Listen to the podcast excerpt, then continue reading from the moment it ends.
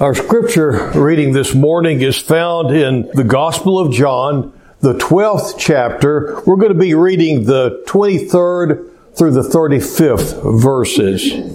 And Jesus answered them saying, The hour has come for the Son of Man to be glorified. Truly, truly, I say to you, unless a grain of wheat falls into the earth and dies, it remains alone. But if it dies, it bears much fruit. If anyone serves me, he must follow me. And where I am, there my servant will be also. If anyone serves me, the Father will honor him. The Son of Man must be lifted up. Now, my soul has become troubled. And what shall I say? Father, save me from this hour? But for this purpose I came to this hour. Father, glorify your name. Then a voice came out of heaven saying, I have both glorified it and will glorify it again. And so the crowd of people who stood by and heard it were saying that it had thundered. Others were saying, an angel has spoken to him. Jesus answered and said, This voice has not come for my sake, but for your sakes. Now judgment is upon this world. Now the ruler of this world will be cast out. And if I am lifted up from the earth, will draw all men to myself. But he was saying this to indicate the kind of death by which he was to die. The crowd then answered him, We have heard out of the law that the Christ is to remain forever. And how can you say the Son of Man must be lifted up? Who is this Son of Man? So Jesus said to them, For a little while longer the light is among you. Walk while you have the light, so that darkness will not overtake you. He who walks in the darkness does not know where he goes. This is the word of God for the people of God. God. Amen. Amen. As I was reading through uh, this passage this past week, a story came to mind. Thibodeau and Boudreaux were sitting beside the road and they had a sign. And the sign said, the end is near. You need to turn yourselves around and go the other way. And uh, as they were sitting there by their sign, all of a sudden a car full of people come by with a, convertible with the top down and they were hooping and hollering and they saw this couple standing sitting there with the sign and they slowed down and yelled, you religious bigots, why don't you just go away and mind your own business? And just took off faster than ever. Went around the curve and all of a sudden, Boudreaux and Thibodeau hear the tires just screeching and then they hear a crash and they hear a yell and they hear a splash of water. And Boudreaux turns to Thibodeau and says, Maybe we should just change the sign to read, the bridge is out. well, the reason why this came to mind is because it just reminds me so much of what's going on in our world today. In this passage that we read today, we see Jesus saying plainly who he is and what's going to happen to him and God speaks from heaven and says he's going to glorify himself, already glorified himself, going to do it again. And the people start arguing over whether it was thunder or whether it was an angel talking to Jesus or, or what. They hear the word of God straight from God and they argue about where the source of it and uh, what was going on. And uh, then, in addition to that, he says clearly that the Son of Man is going to have to suffer and die. And he says he's going to have to be lifted up. He's going to, and they understood. He was talking about going to the cross and, uh, uh, and being executed. And they're arguing with Jesus about his mission. And Jesus has made it clear. Uh, this is the most, one of the most, one of the most important moments ever to Jesus. Here he is, and he says that the hour has now come. This is the hour. The hour has come. And uh, earlier, at the very beginning of the book of John, the Gospel of John, you see his mama informing him that uh, the wedding party is, the people are running out of wine. You remember what he said? He said, My hour has not yet come. Later on, he uh, mentions the fact that his hour hasn't come. And all this time, for three years, his hour hadn't come. And now he says, the hour has come. This is it. This is the moment that I was sent here for. And then they argue about with him about who he is and um, and, and start it would just amazes me that here Jesus himself is the Son of Man is standing in front of them of him and they want to argue with him instead of just receiving and trying to understand what he is saying very plainly if people will just listen. And it just grieves my heart as I look around today.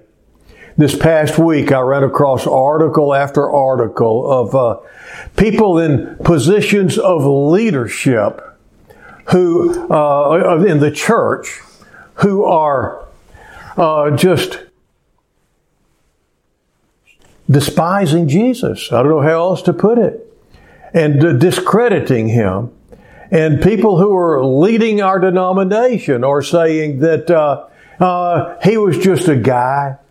Uh, there's no such thing as a virgin birth. Uh, he was just another guy. And, uh, and over and over again, one of our bishops, not in our jurisdiction, another jurisdiction, has been brought up on three different occasions for uh, heresy for discounting the importance of Jesus. And, uh, you know, I can remember having a conversation with someone a while back. And uh, I said, but didn't Jesus say that, uh, this is a church leader, by the way, one that was over many, many preachers. And I said, but didn't Jesus say, I am the way, the truth, and the life, and no one comes to the Father but by me? And this person got so angry and said, John said Jesus said that. Well, this is what it's come to in our church today, and this is why uh, I learned just a few moments ago, just before the church started, we are now officially a part of the Global Methodist Church. We got approved. And so uh, it's now official. And so, uh, and one of the big things that brought us to this point is because as we say every Sunday, this is the word of, of God for the people of God. Thanks be to God. There's some people that don't want to look on this as the word of God. They say, oh, it's contained in here. But uh, how are you supposed to find it? When God spoke from heaven, people argued about his voice. They argued about who was talking. And then they, uh, then the passage, they wind up uh, uh, questioning who he is, and they just flat say, Who is this Son of Man? And so this is what I want to kind of get at today. I want us to just look at the seriousness of this moment, who Jesus is, and then the price that he had to pay. Those are the three things I want to lift out of this passage this morning. First of all, the seriousness of this moment. The hour has now come. And he asks should I ask the Father to excuse me from this hour? But he says, no, it's for this moment that I have come. And he's talking about going to the cross, and he makes that clear. And then he talks about uh, if a grain of wheat uh, is just kept, it's all by itself. But if it goes, if it's buried in the ground and it dies, it brings forth much fruit. and what he's talking about is the fact that it was necessary for him to die so that we could become children of God. Earlier on, he's been preparing his disciples for this for some time. And earlier on, Peter stopped him as he was saying, now the Son of Man is going to have to go to the cross and die. And Peter pulls and says, Oh, no, no, no, no, Lord. You know, you don't need to do that. You know, you just need to, you just need to be, be, become king, you know, whatever. And, uh, he, uh, winds up, uh, going and saying, Get thee behind me, Satan. You don't know what you're talking about. And basically what he's saying is, Peter, if I don't die, you can't live. That's what he's saying. And so he's come to that point where the hour is here and it's serious and he's talking to them about it. And they, they, they have so many filters on. And this is one of the things that I pray that you will do is pray that the Lord would move, remove the filters that you have accumulated through the years that cause you to look at Scripture in a certain way, cause you to look as to how you uh, relate to people and to the Lord. Get all those filters out of the way so you can hear God clearly and see what He has for you to do. But they had all these filters. Well, we read in the Bible where it says that uh, that the uh, the the Christ, the Messiah, He's going to rule forever. So how you, you, you can't die and rule forever. They're arguing with him. They're not trying to find out how. They're arguing and telling him it's not so. And there's so many times if we're not careful, we'll do this with the Bible. We'll do it with the Lord. We'll rationalize and we will uh, uh, not understand. And instead of trying to understand, we just go to our filters or we just gloss over it and move on.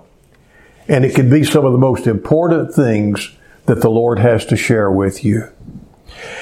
So this was a major moment as the Lord just kind of takes a deep breath and prepares for the cross. And he is a man. They ask, Who is this Son of Man?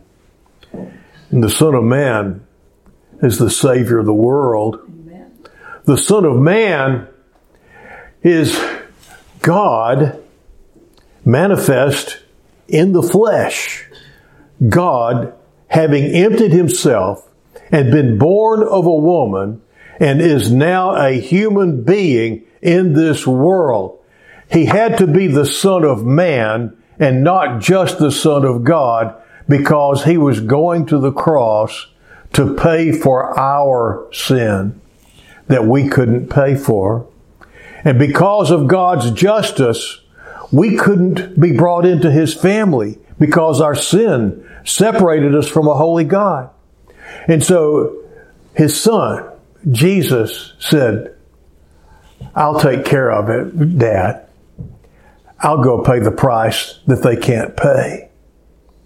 And so He came and he became a man, the Son of Man, so that he could go to the cross and die for you. As it says in Scripture, so that uh, we might have the power and the right to become children of God. Now, there's this misconception going around that we're, we're all children of God. We're all created in the image of God. We are all created by God with plans and purposes and hopes. But you don't become a child of God until you've been born again. Again, Jesus made that clear. And so this is why he had to go to the cross because we couldn't really begin to live until he died and rose from the dead. And you see, the grain of wheat goes into the ground, and when it comes out, there are many, many children of God because the Son of Man was willing to die. So, that's who he is. He is the Son of Man. He is the Son of God. But the price that he had to pay and that he was willing to pay should move our hearts every time we think about it. Elizabeth C. Clephane uh, wrote these words in a little uh, poem called The Ninety and Nine. But none of the ransomed ever knew how deep were the waters crossed, or how dark was the light, or, or, or how dark was the night the Lord passed through ere he found his sheep that was lost. He went through so much.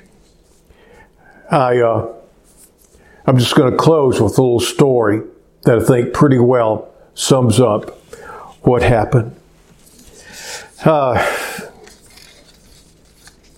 after World War I, the United States allocated funds for orphans in Europe. And there were many, many orphans at that time. And one of those orphanages had over 1,300 children. Uh, their parents had been killed in the war. And one day, and this story is related by the head of an orphanage. This really happened. Uh, there was a, a man, he said, a very thin looking, frail man walked in and he was holding a little girl's hand. And the little girl was also very, very thin. And the man said to the head of the orphanage, This is my daughter, and I need you to take her and take care of her and give her a home and food and clothes because I can't take care of her. And the head of the orphanage asked, Are you her father? And the man said, Yes. And the head of the orphanage said, I am so sorry. I'm so sorry. We only have limited funds and we cannot take a child in if one of the parents is living. So I'm so sorry. And the man said, Do you mean that if I were dead, you would give my daughter a home and you'd give her food and you'd take care of her? And the head of the orphanage said, Well, yes. If you die, we'll take care of her. And the head of the orphanage wrote that the man reached down and he picked up his little girl and he hugged her and then he kissed her. And then he took her hand and he put it in the head of the orphanage's hand. And then he looked him in the eyes and he said, I'll arrange it. And he went out and he hung himself. What I'm telling you is that Jesus put your hand in the Father's hand and he said, Dad, I'll arrange it.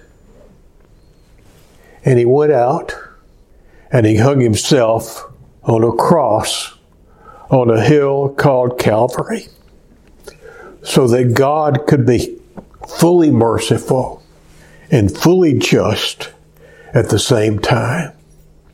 and have a love relationship with you. How can we neglect so great a salvation? How can we deny the one who at this real moment in time that we're looking at today, this was a real moment when he says the hour is come. This really happened. And it happened back then for you and for me.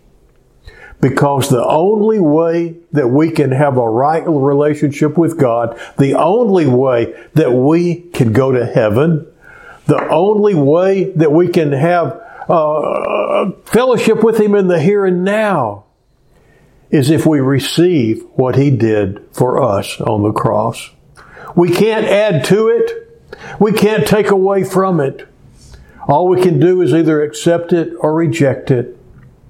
And it grieves me to see so many people, first of all, rejecting it today and rejecting the one who loves them so much. And so we're called to be those who have received, received joyfully, and are walking and living joyfully with our Lord and Savior today so that those who are still lost can see and so that they can hear God's voice clearly, maybe finally after hearing us. In the name of the Father, the Son, and the Holy Spirit. Amen.